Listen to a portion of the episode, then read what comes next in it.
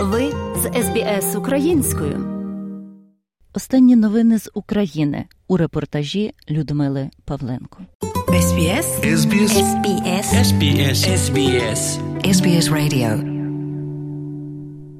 Міністр закордонних справ України Дмитро Кулеба офіційно запросив міжнародне агентство з атомної енергії надіслати місію в Україну, щоб спростувати вигадки Москви про, начебто, розробку брудної бомби. Про це він повідомив у своєму твіттер після розмови з генеральним директором МАГАТЕ Рафаелем Гроссі. І Гроссі вже відповів згодою. Кулеба написав: Я офіційно запросив МАГАТЕ негайно надіслати експертів на мирні об'єкти в Україні, які Росія брехливо описує як місця розробки брудної бомби. На відміну від Росії, Україна була і залишається прозорою. Нам нема чого приховувати, підкреслив Дмитро Кулеба. Нагадаю, 23 жовтня російські пропагандистські медіа почали синхронно поширювати дезінформацію, що, начебто, Україна готується підірвати ядерну бомбу на своїй території, аби звинуватити Росію у використанні зброї масового ураження і налаштувати світ проти Москви. Сполучені Штати Америки, Британія та Франція спільно відкинули ці заяви як брехливі.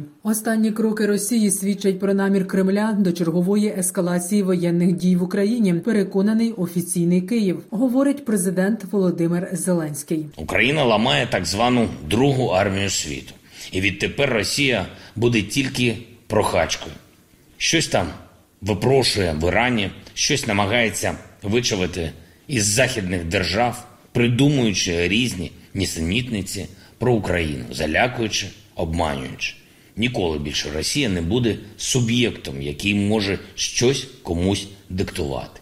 Немає більше у неї потенціалу, щоб диктувати. Світ це бачить. Російський потенціал розтрачується зараз на це божевільно, на війну проти нашої держави і усього вільного світу. Сказав Володимир Зеленський у своєму щоденному зверненні. Повний виклад звернення президента слухайте наприкінці матеріалу. Отже, рівно вісім місяців Україна протистоїть повномасштабному воєнному вторгненню Росії. Російські армійці продовжують бити по цивільній інфраструктурі населених пунктів України. Найбільше ракетних авіаударів та обстрілів з реактивної артилерії за минулу добу зазнали Бахмут на Донеччині, Миколаїв, Запоріжжя, а також кілька населених пунктів у Дніпропетровській області. Найзапекліші бої на фронті нині відбуваються саме на Бахмутському та Авдіївському напрямках. Втрати російської армії сягають вже 68 тисяч у живій силі від моменту повномасштабного вторгнення Росії. Про поточну ситуацію на фронті розповідає речник Генерального штабу збройних сил України Олександр Штупун. Авіація Сил оборони протягом минулої доби завдала 11 ударів. Підтверджено ураження 11 районів зосередження озброєння та військової техніки ворога. Підрозділи протиповітряної оборони збили 12 БПЛА Шахет 136 Українські ракетні війська та артилерія за минулу добу уразили 4 пункти управління, 5 районів зосередження живої сили озброєння та військової техніки, 4 склади боєприпасів, зенітний ракетний комплекс, район вогневих позицій артилерії та інші важливі об'єкти противника. Відступаючи з правобережжя Херсонської області, російські армійці грабують все, що трапляється на їхньому шляху. Вони вивозять обладнання з лікарень та підприємств, музейні експонати та навіть пам'ятники. Про це розповів депутат Херсонської обласної ради Сергій Хлань. Окупанти навіть забрали з собою пам'ятники Суворову і Ушакову з вулиць Херсона. З'являється інформація, що у плані окупантів ще викопати мощі Патьомкіна з його захоронення в місті Херсоні. Тобто відбувається якась тотальна шизофренія серед окупантів разом за ось цими всіми дійствами. Ми бачимо, що і російський рубль покидає правобережну частину Херсонщини і сам місто Херсон. Сповільнити контрнаступ збройних сил України на півдні та безпосередньо на Херсон, а також змусити міжнародних партнерів тиснути на Україну. Саме такою була мета дзвінків російського міністра міністра оборони до своїх колег в інших державах. Так, російська влада намагається погрозами терористичних актів та застосуванням брудної бомби виграти час і стабілізувати лінію фронту на правому березі Дніпра на Херсонщині. Вважає військовий експерт Олександр Мусієнко. Рівень ось тої дискусії зараз, який назріває, рівень із цієї істерії, дещо рівень можливо і розгубленості з одного боку зі сторони Росії, з іншого боку, рівня погроз, високого рівня погроз, саме що стосується безпосередньо Херсону. Свідчить, що саме цей населений пункт для них має досить серйозну стратегічну вагу, і звичайно, що його втрату вони будуть розцінювати як колосальну поразку для себе. За словами Олександра Мусієнка, Україна має не зупинятися в своєму прагненні здобути якнайбільшу і найвагомішу підтримку озброєнням від західного світу. Окрім систем антидронового захисту Україні, треба домогтися на міжнародному рівні розірвання співпраці Ірану з Росією. Іран, попри санкції, продовжуватиме постачати Росії дрони. Допомога Ізраїлю, який напередодні вдарив по базі складання іранських дронів, важлива, але ця країна діє у власних інтересах, зазначив Олександр Мусієнко. Проіранська організація Хезбула, яка базується в Лівані, вона атакувала вже кілька разів газове родовище Хареш, ізраїльське, яке знаходиться в Середземному морі на півночі. Ізраїль зменшив і ліквідував безпосередньо загрозу для себе, але нам треба розуміти, що навряд чи все виробництво, зокрема і тих дронів, які орієнтуються і постачаються в Росії, було розташовані саме там в Сирії. Тому я підозрюю, що є досить багато об'єктів, де Іран продовжує виробництво своєї зброї безпосередньо в самому Ірані, де вони це приховують, таких як балістичні ракети і інші.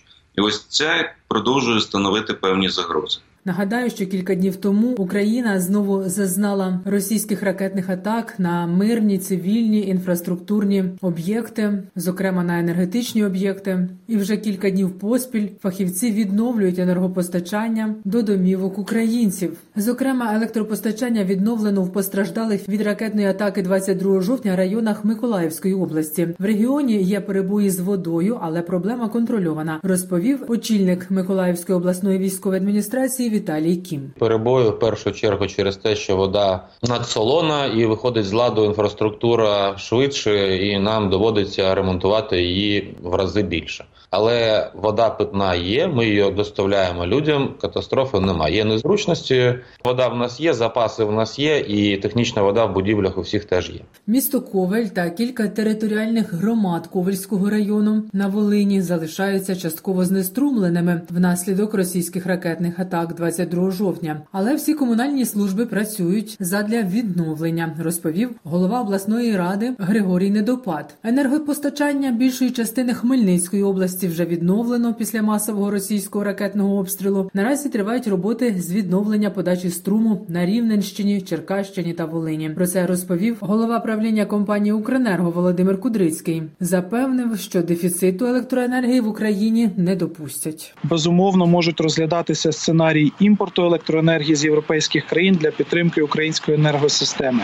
Ми будемо оперативно відслідковувати ситуацію і будемо також шукати механізми для залучення імпортованої електроенергії для балансування енергосистеми, якщо дефіцит в потужності буде тривалим, і якщо ми будемо бачити, що імпорт зможе виправити ситуацію. З наближенням зими через руйнування енергетичних об'єктів в Україні близько 800 тисяч нових біженців готується прийняти Польща. Вже відновлено роботу пунктів підтримки біженців у Жешові, Перемишлі та Ярославі. Крім стартової грошової допомоги від польської влади на період пошуку житла, садочків та шкіл для дітей у Польщі не бракує і трудових вакансій. Про це розповіла керівниця відділу легалізації міжнародної платформи Евуаль Марія Кузенко. За її словами, статистика підтвердила працевлаштування у Польщі близько 430 тисяч українських біженців від початку повномасштабного російського вторгнення. У Чехії, яку обрало 10% прибулих, пропонують вакансії в машинобудівній та автомобільній галузях. Зарплати коливаються від 770 до 1250 євро. Новими напрямками для працевлаштування стали Румунія та Німеччина, розповіла Марія Кузенко.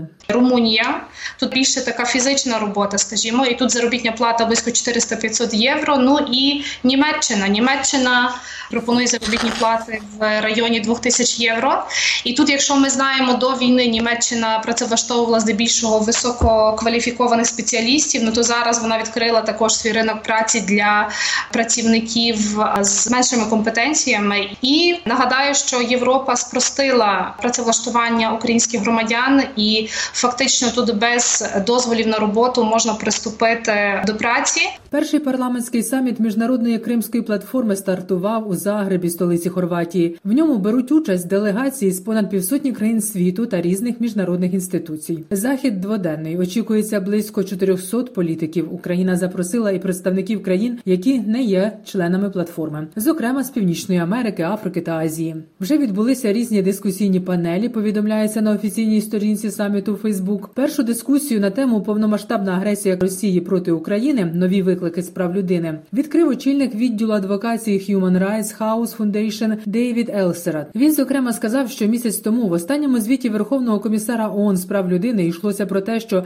законні діяльності правозахисників у Криму перешкоджають арешти, переслідування та блокування доступу на сайти правозахисних громадських організацій. У Криму відбувається дискримінація і переслідування за релігійною та етнічною ознаками, репресії щодо кримських татар та викрадення і напади на журналістів. Міністерство закордонних справ України закликало країни світу заборонити мовлення російського пропагандистського телеканалу Russia Today. Такою була реакція на відео, в якому ведучий пропагандистського каналу закликав до вбивства українських дітей у своєму дописі у Твіттер Глава МЗС Дмитро Кулеба долучив відео, де російський пропагандист Антон Красовський в ефірі Russia Today запропонував топити чи палити українських дітей, які вважають, що територія України окупована Росією. На каналі відбувається агресивне підбурювання до геноциду. Нічого спільного зі свободою слова. Настав час заборонити Russia Today у всьому світі, наголосив Дмитро Кулеба. Нагадаю, Russia Today – це російська державна телекомпанія, орієнтована на закордонну аудиторію. Існує з 2005 року. Фінансується урядом Росії. Медіаексперти часто викривають канал у систематичній пропаганді. Далі слухайте повний виклад щоденного звернення президента України Володимира Зеленського. Міцний народи нашої незламної країни. Сьогодні рівно 8 місяців повномасштабної війни. Що досягнуто за цей час? Ми відстояли незалежність нашої держави, і Росії це вже не змінити. Крок за кроком звільняємо українську землю. Зараз звучать Донбас, Харківщина, Херсонщина, але звучатимуть і Запорізька область, і Крим. Прийде час, і вся Україна буде вільною. Україна ламає так звану Другу армію світу. І відтепер Росія буде тільки прохачкою. Щось там випрошує в Ірані, щось намагається вичавити із західних держав, придумуючи різні нісенітниці про Україну, залякуючи, обманюючи. Ніколи більше Росія не буде суб'єктом, який може щось комусь диктувати. Немає більше у неї потенціалу, щоб диктувати. Світ це бачить. Російський потенціал розтрачується зараз на це божевілля, на війну проти нашої держави і усього вільного світу. Був газовий вплив немає. Був військовий вплив випарується. Була політична вага, тепер ізоляція, що постійно збільшується. Були ідеологічні амбіції, тепер тільки огида. І це дуже важлива зміна конфігурації у нашій частині Євразії. Чим більше свого потенціалу Росія втратить зараз, тим більше реальної свободи отримують всі народи і поруч з Росією, і у її межах Україна в першу чергу. 24 лютого в Кремлі про це і подумати не могли. Хоча варто було. Але зараз, 24 жовтня, немає вже такого російського посадовця і пропагандиста, який не розумів би, куди все це для них рухається.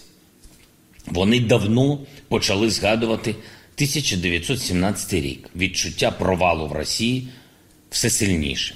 Але усвідомлюючи все це, ми не маємо права розслаблятися. Нам ще треба пройти шлях до української перемоги. Це важкий шлях. Пройти цю зиму, яка буде найскладнішою в нашій історії, зробити необхідну частину роботи восени, взимку і навесні, щоб мати потрібні державі результати, втримати максимальну змобілізованість наших партнерів заради боротьби за свободу і не дозволити нашому спільному ворогу розколоти глобальну продемократичну коаліцію. Цим ми і займаємось. Ми всі українці, європейці, всі люди світу, які цінують свободу. Провів сьогодні чергове засідання ставки Верховного головнокомандувача. Допомагаємо активним діям наших воїнів на передовій, забезпечуємо їх усім необхідним, посилюємо захист інфраструктурних об'єктів, налагоджуємо оборону проти ракетної і дронової загрози. Доповідали військові розвідка, представники уряду окремо і дуже детально займаємось системою територіальної оборони. Звернувся сьогодні до народу Ізраїлю в рамках конференції з питань демократії, що організована виданням Гаарець. Це дуже вагоме медіа, найстаріша газета Ізраїлю. Представив там український погляд на зближення між Росією та Іраном, на те, чому стало можливим це зближення, і які загрози це створює нашим народам. Закликав Ізраїль приєднатися до інших демократичних країн, які вже надають підтримку Україні. Готуємось до дуже важливих завтрашніх подій. Перше це парламентський саміт Кримської платформи, десятки держав-партнерів, сотні політиків та громадських діячів. Це буде ще один наш крок в підготовці до деокупації Криму. Друга подія це саміт в Німеччині, присвячений відбудові України. Робимо все, щоб отримати необхідні ресурси для відновлення нашої країни вже зараз, для розвитку соціальної та економічної сфери вже зараз. І я щиро дякую усім нашим партнерам, які підтримують Україну в цій роботі. І ще одне сьогодні у світі відзначається День ООН. Саме цього дня, в 1945 році, набрав чинності статут ООН. Він був написаний і ухвалений не як щось ритуальне.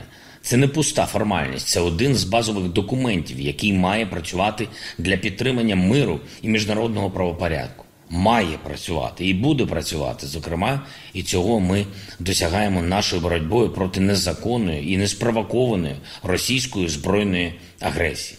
Кожен і кожна, хто намагається повернути мир для України, бореться і за те, щоб мир і безпека були можливі для усіх інших народів на землі. Я хочу зараз окремо подякувати пану Антоніо Гутерешу, генеральному секретарю ООН, за нашу співпрацю, за те, що він дійсно на захисті статуту ООН та глобального миру. Ми вже досягли хороших результатів разом. Це і звільнення наших полонених, які утримуються в Росії. Це її експортна зернова ініціатива, яка дозволяє зняти гостроту продовольчої кризи у світі. Це і різнопланова співпраця в структурах ООН. Я дякую за сприяння в усьому цьому і вірю, що зможемо досягнути ще більшого.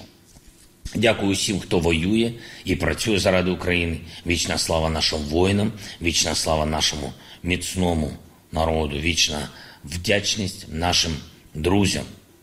Слава Україні! Хочете почути більше подібних історій? Слухайте в Apple Podcast, Google Podcast, Spotify або будь-якому іншому місці.